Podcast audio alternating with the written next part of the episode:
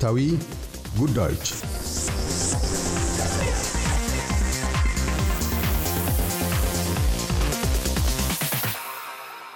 division, division, division. That's basically what this referendum is about. It's been ክፍፍል ክፍፍል ክፍፍል ይህ ህዝበ ውሳኔ ስለዚያ ነው። ይህ ነው ገና ከመነሻው አውስትራሊያውያን ኦክቶበር 14 ከውሳኔ ላይ የሚደርሱበት ያሉት የነባር ዜጎች ድምፅ ለፓርላማ ህዝበ ውሳኔ አይሁን ባይ ወገኖች ግንባር ቀደም ቃል አቀባይዋ ሴናተር ጃሲንታ ፕራይስ ናቸው። ለአውስትሬልያ ነባር ዜጎች ድምፅ ለፓርላማ ይሁንታን ለመስጠት ወይም ለመንፈግ ቅዳሜ October 14 ጥቅምት 3 አገር አቀፍ ህዝበ ውሳኔ ይካሄዳል። የህዝበ ውሳኔው ድምፅ ውጤት ለፌዴራል መንግስቱ የአውስትራሊያን ህገ መንግሥት ለማሻሻል የውክልና በትረ ሥልጣን ይሆናል። ቀደም ሲል አውስትራሊያ ውስጥ ከተካሄዱት 44 ህዝበ ውሳኔዎች ውስጥ ይሁንታን አግኝተው ለጽድቅ የበቁት ስምንት ብቻ ናቸው። የዘንድሮው ህዝበ ውሳኔን አስመልክተው እየተንጸባረቁ ያሉ የህዝብ አስተያየት ስብስቦች አጋድለው ያሉትም ወደ አይሁን የተቃውሞ ድምፅ ነው። ይህ የአውስትሬልያ ተቃዋሚ ቡድን መሪ ፒተር ዳትንን የቅንጅት ፓርቲ ድምፅም ይጨምራል። የሊበራል ፓርቲው ምክር ቤት አባልና የተቃውሞ ጎራው ደጋፊ ማይክል ሱከር ታካይ ድምፅም አለ። My position on the on the referendum is very clear. I will be voting no, and I'll be encouraging all Australians to vote no. And there's a number of reasons. ህዝበ ውሳኔውን አስመልክቶ የኔ አቋም ግልጽ ነው። አይሁን ብዬ ነው ድምፅ የምሰጠው።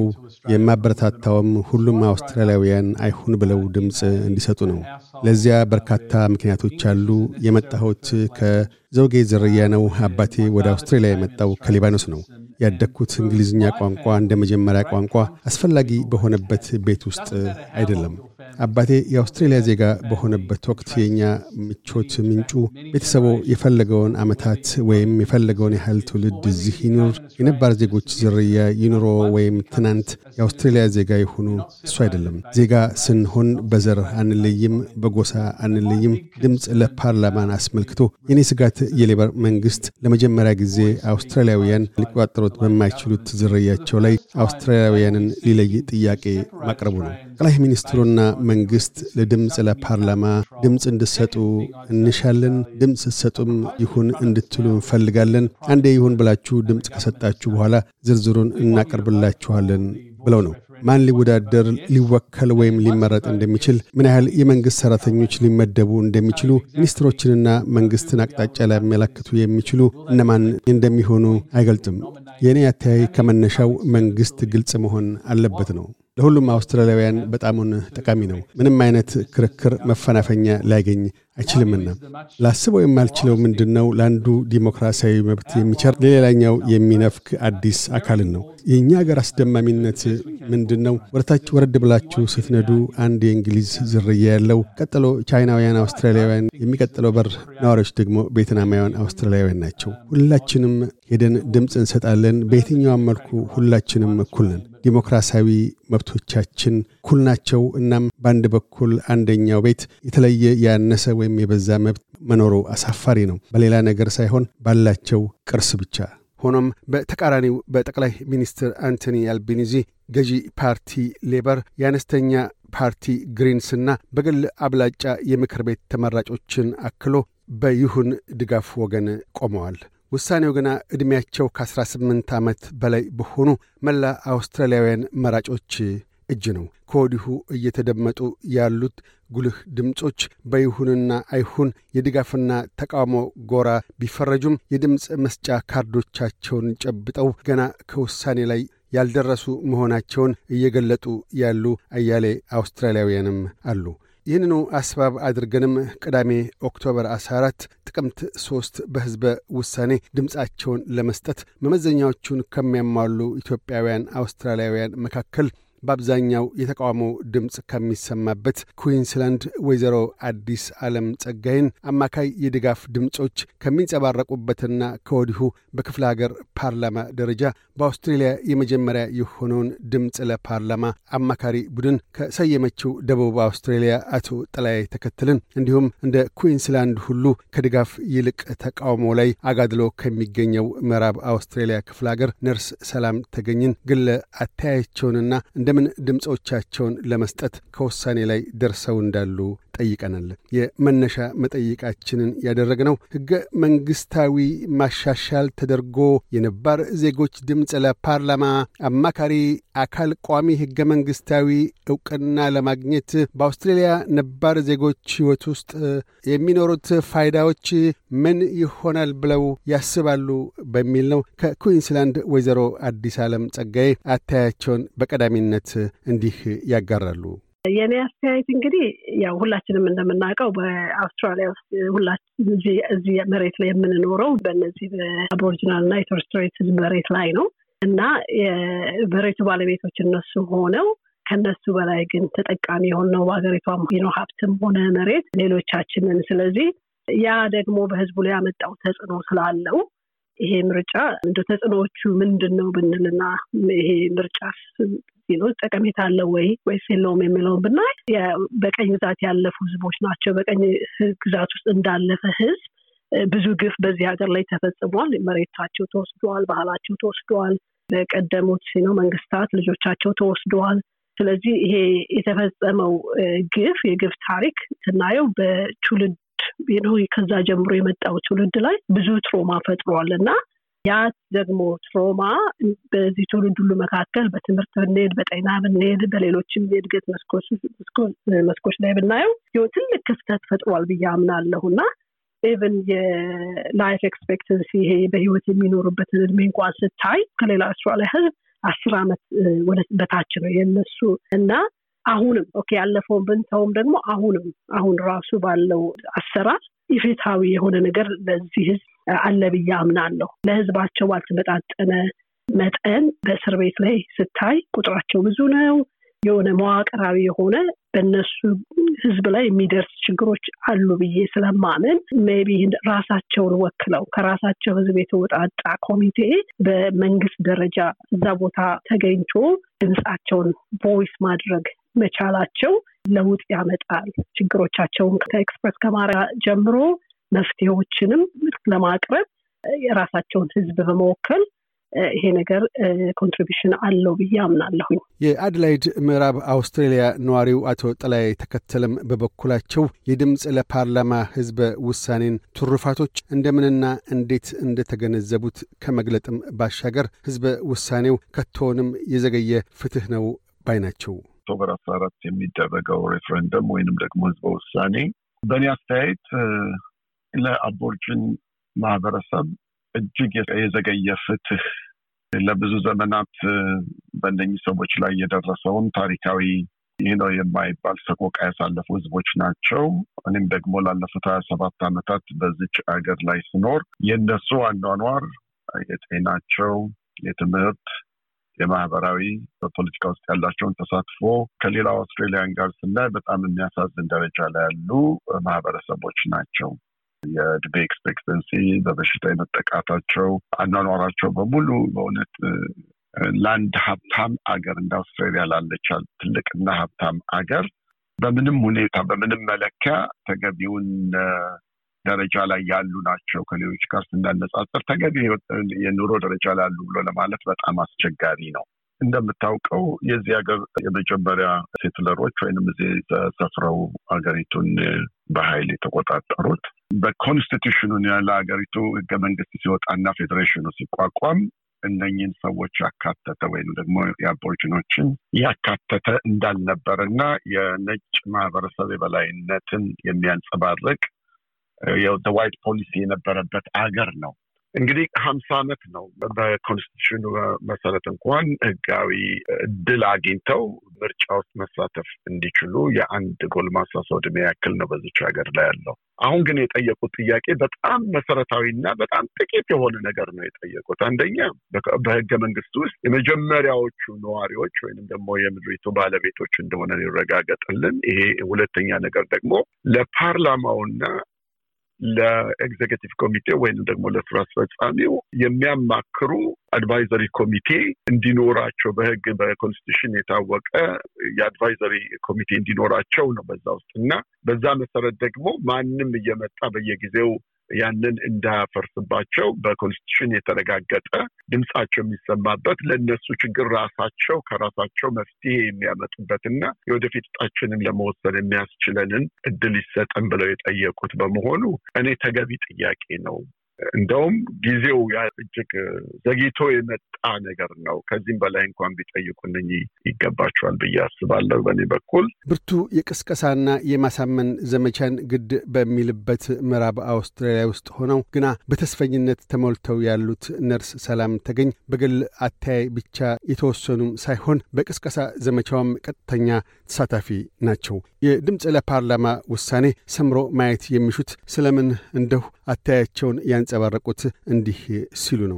voice parliament እንግዲህ ለብዙ ጊዜ ብዙ ሬፈረንደም መጥቶ ሄዷል እና constitution እንዲቀየር ከተፈለገ vote system ያስፈልጋል እና አሁን ይሄ voice parliament ለ Aboriginal Torres Islander ኦች ያው የሀገሩን ዋናዎቹን ሰዎች ማለት ነው የእነሱ በቃ አስተሳሰብ ሁኔታቸው የእነሱ ፋይዳቸው እንዲደመር በ constitution ስለፈለጉ እና እንደዛ ደግሞ ከሆነ ሬፈረንደም የሚባል ያስፈልጋል እና ኦክቶበር በአስራ አራት እሱን ነው vote የምናደርገው። ይሄ ደግሞ የእነሱን life ይቀይራል ብዬ ያስባለው።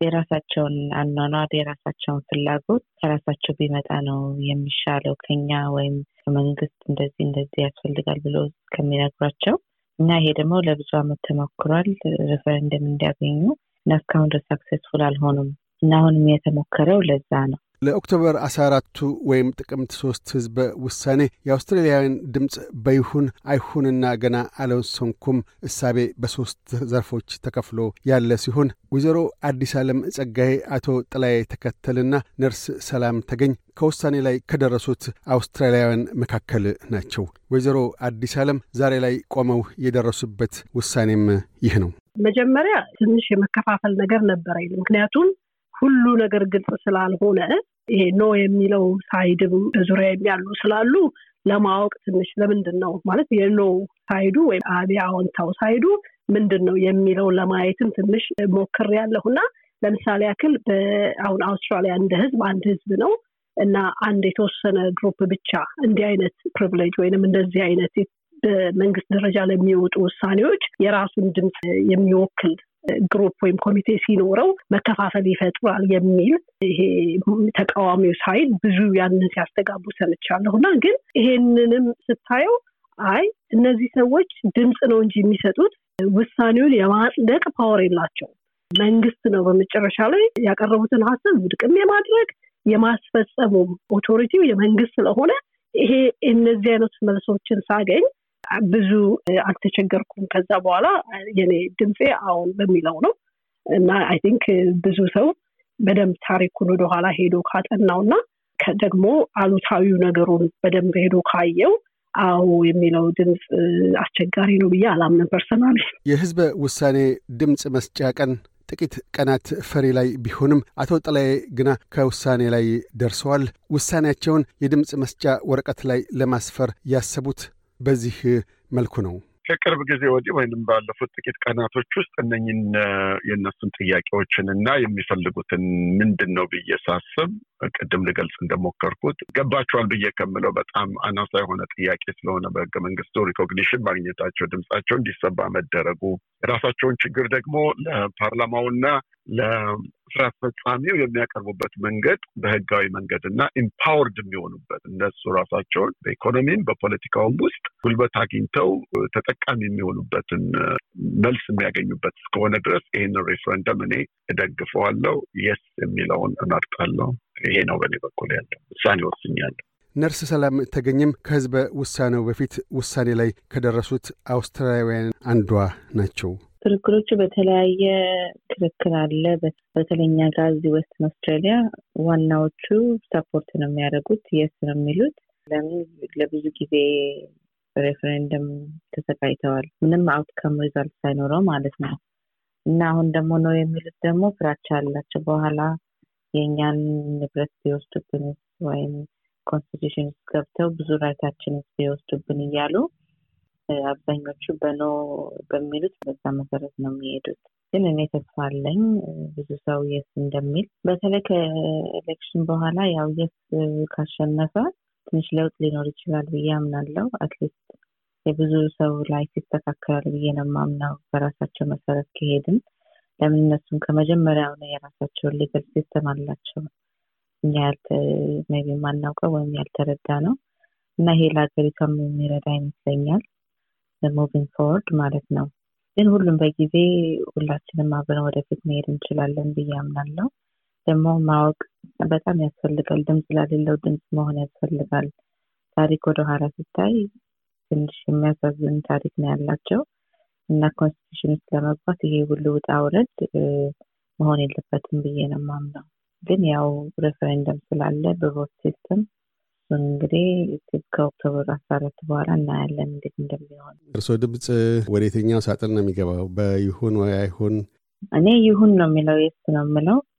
ለምን involve መሆን አለባቸው በ constitution ውስጥ እና right ኣቸው መሰጠት አለበት። እነሱም የራሳቸው system ስላላቸው ያንን መገንዘብ አለብን ብዬ ነው የማምነው እና የሰውም outlook እንደምናስበው በጣም negative አይደለም። outlook ኡ በጣም positive outlook ነው ያለው ብዬ አምናለሁ። የአውስትራሊያ ነባር ዜጎች ድምፅ ለፓርላማ ህዝበ ውሳኔን አስመልክቶ የአይሁን ተቃውሞ ድምፅ የህዝብ አስተያየት ስብስቦች ላይ ቀዳሚነት ይዞ በሚገኝበት ወቅት የሦስቱ ኢትዮጵያውያን አውስትራሊያውያን ድምፅ ወደ ይሁን ቢያዘነብልም የሦስቱም እንግዶች አተያይ የመላውን ኢትዮጵያውያን አውስትራሊያውያን አተያዮች ይወክላሉ ማለት አለመሆኑን ልብ ሊያሰኝ ይወዳል። ልክ የመላው አውስትራሊያውያን ከቶውንም የነባር ዜጎች ማኅበረሰብ አባላት እንኳ አንድ ወጥ የይሁን ወይም አይሁን አቋም እንደሌላቸው ሁሉ የኢትዮጵያውያን አውስትራሊያውያን ወይዘሮ አዲስ ዓለም ጸጋዬ፣ አቶ ጥላይ ተከተልና ነርስ ሰላም ተገኝ ድምፆች ታክለው በድጋፍም ሆነ በተቃውሞ የአውስትሬልያ ነባር ዜጎች ዕጣ ፈንታ ላይ የሚኖራቸው አዎንታዊም ሆነ አሉታዊ ተጽዕኖች የሚታወቀው ጥቅምት ሶስት ምሽት ወይም ጥቅምት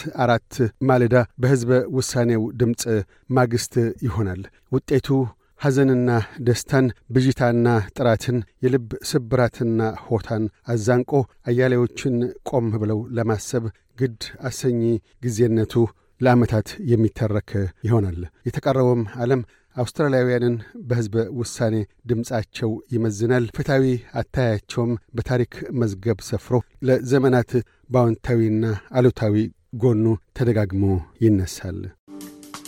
እያደመጡ የነበረው የ SBS አማርኛ ፕሮግራምን ነበር። የፕሮግራሙን ቀጥታ ስርጭት ሰኞና አርብ ምሽቶች ያድምጡ።